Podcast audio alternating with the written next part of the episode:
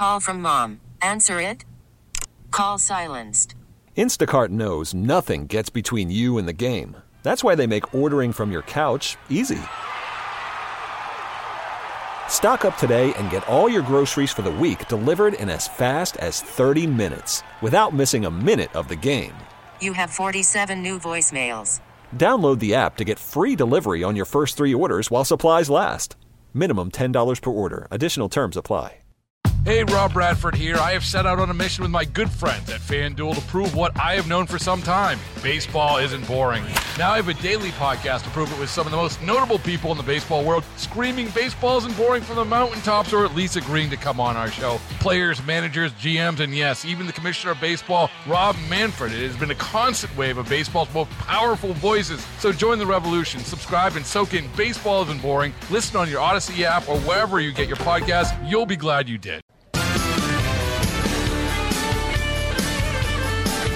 535, Jeff Katz, News Radio, WRVA. It is Wednesday afternoon, and we are here at Hold Their Feet to the Fire in Washington, D.C. 15 years this event has been going on. And as I said, I don't think I've ever seen the participants as as concerned and as fired up, if you will, about what we are seeing right now. Part of it clearly related to this administration that just seems to have been hell bent to uh, destroy the border, just uh, do away with borders and not enforce the laws. And this this idea, and we're going to be joined by Sheriff Kieran Donahue in just a moment, but this idea that well, we're not a border state, right? I mean, you got people in the center of the country have said that for years. Well, the reality is everybody is a border state now, including folks in the uh, the beautiful state of Idaho. Correct, Sheriff? Oh, without question. Uh, Sheriff Kieran Donahue from Canyon County, Idaho, and my, my my friend Kevin Miller from Boise was trying to explain this to me. And so so put put Canyon County where it needs to be on the map. Where, where are we going to find you guys? Well, we're obviously we're the West, uh, but we're we're just Utah, surrounded by Utah, Montana, or unfortunately Oregon and Washington. Sorry about that, but that's what that's what we're surrounded by. Yeah. It's, it's horrifying. But the fact is, we are we are placed in a way in the Pacific, almost the Pacific Northwest, and part of our state, Right. uh, up along the Canadian border, kind of borders that. But uh, we are strategically placed in, a, in a, if you will, by the cartels to be a not just a depository, but a pass-through distribution point of everything that's coming out of the southern border. It comes in out of California, goes up the Pacific North Highway, comes out of Arizona or Texas, comes over to Utah, comes up through Reno, Nevada. Everything's coming to us. We've got multiple arterial interstates and highways coming in and out. And so, what a great place, right? And so, you can look from the urban side where there's anonymity. You can hide among the urban anonymity. But then the urb, the rural side is even better for the cartels. They can operate without without anyone watching because there just isn't the law enforcement resources out there to watch everywhere. Yeah. Our my neighboring county is 2,700 square miles of of uh, wilderness. Wow. Well, who's watching? That's right. right, And they yeah. have the tax structure. There's nobody. There's hardly any cops out there. So. Yeah, it's a it's a tough spot, and so Kevin's right, and we're right next to Boise, Idaho. We're the neighboring county, so they're the largest. I'm the second largest. So we've got we've got consumers, we've got distributions, we've got you know network. See, and, and, and that's the thing. I'm, I'm thrilled you're here, but but that's the thing. If, if somebody were to say to the average person today, "Have you heard about the uh, the drug cartels, the Mexican cartels operating in Idaho?" They go, "Come on, a happy hour doesn't begin for another half hour. Come on, you're crazy." But but you guys are dealing with this every single solitary day. and we have for decades and decades and Really? decades. Yeah, I mean, I've been like you said, I've been the sheriff ten years, but uh, but all those years before that, I was on task forces and dealing with Mexican cartels and Mexican mafia and the gangs who distribute the dope for the cartels and Right. the outlaw motorcycle gangs like the Hell's Angels, the Mongols. We have all of that in Idaho. You wouldn't think Jeez, that, but we do. We have a very strong base and subsets of everything that you want, and it's it gets worse every day because of the cartels and because the, that that border uh, that has really become not just a uh, a situation for the border uh, down for the people living there. You already said it. Every state's a border state. I'll go further.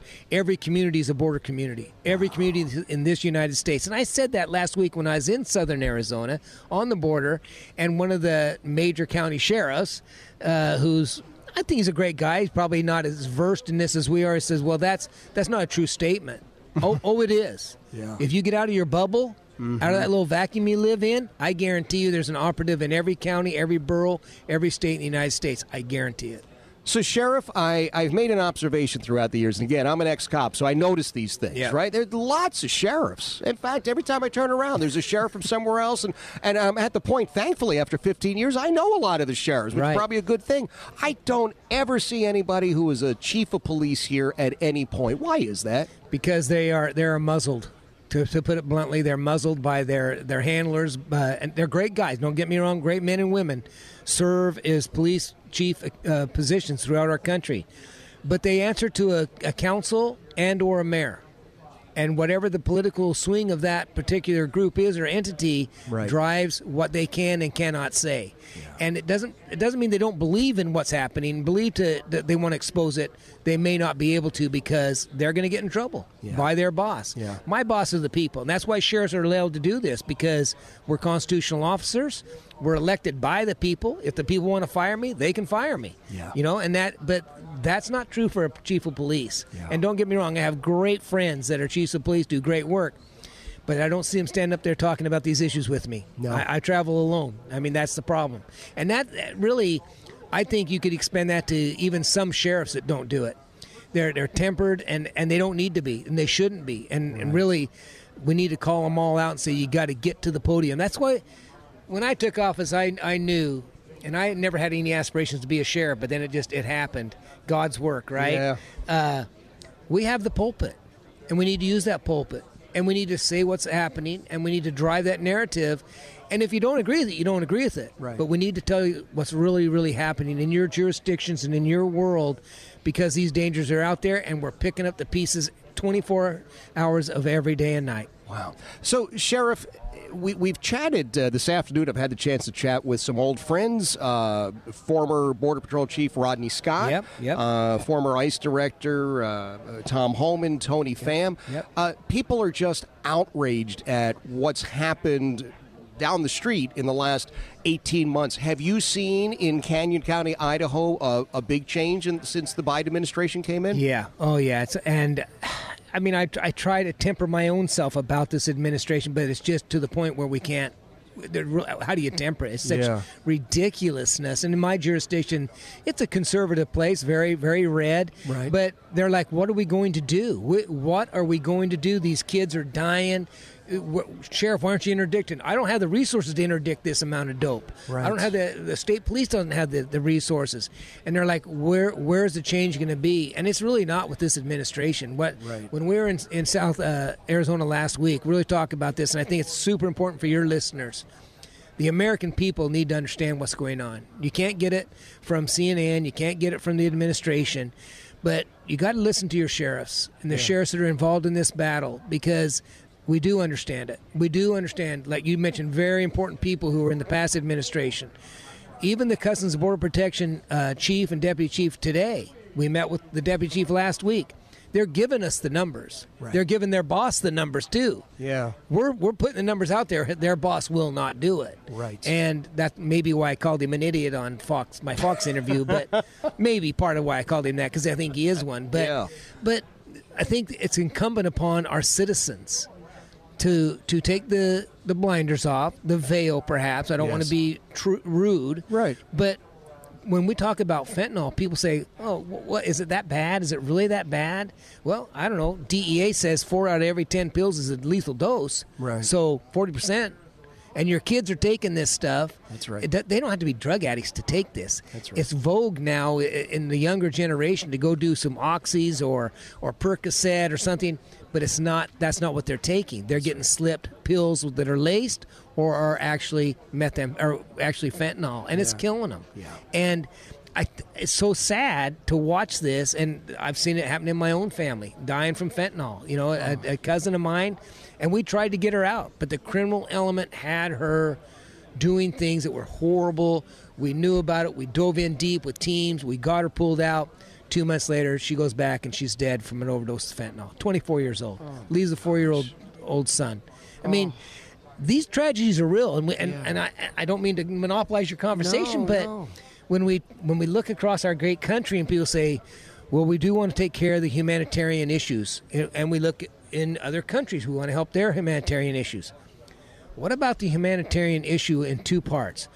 The victims of these drugs in our country, the victims of those children of the people taking those drugs in this country, and then the victimization of the illegal immigrants who are absolutely uh, uh, extorted by the by the cartels. That's right. People don't unless you dig into this, you don't understand how much victimization there is. Yeah. When we're get when we are apprehending children 12 years old who have the, the morning pill after the the and and birth control because their parents tell them you're going to be raped. 12 years old. We just had a, a, a, a incident last last week on the border. They were just telling us about it last week. 12 mom gave her the, the pills because she knows she's going to be sexually assaulted. That's part of the price to get across that border. The rape trees that the coyotes and moving the people. And you go to this tree, if you're a female, you're going to get raped. You're going to, that's your panties, that's your bra, going to be left as a trophy. We have pictures of all of this. We have testimony of all this. What about that victimization? Yes. We can say, and I support legal immigration. Absolutely. Sure. That's not what we're talking about here. They're right. extorting these people. And when you're talking about six thousand to fifteen thousand dollars a person to cross, and you don't get across after the third try, third try, and then you're going to go cut that cost again, and your family doesn't have it, then you go, well, we're going to give you the credit, and then we're going to place you in indentured servitude, in modern day slavery, in, in places like Washington, D.C., and the Carolinas, and the Floridas what the hell are we doing out there? Uh, as citizens, not yes. the administration, right? Because they've created a large part of this, and they've turned a blind eye. That's They're right. complicit yes. in the deaths and victimization of these people, in my opinion.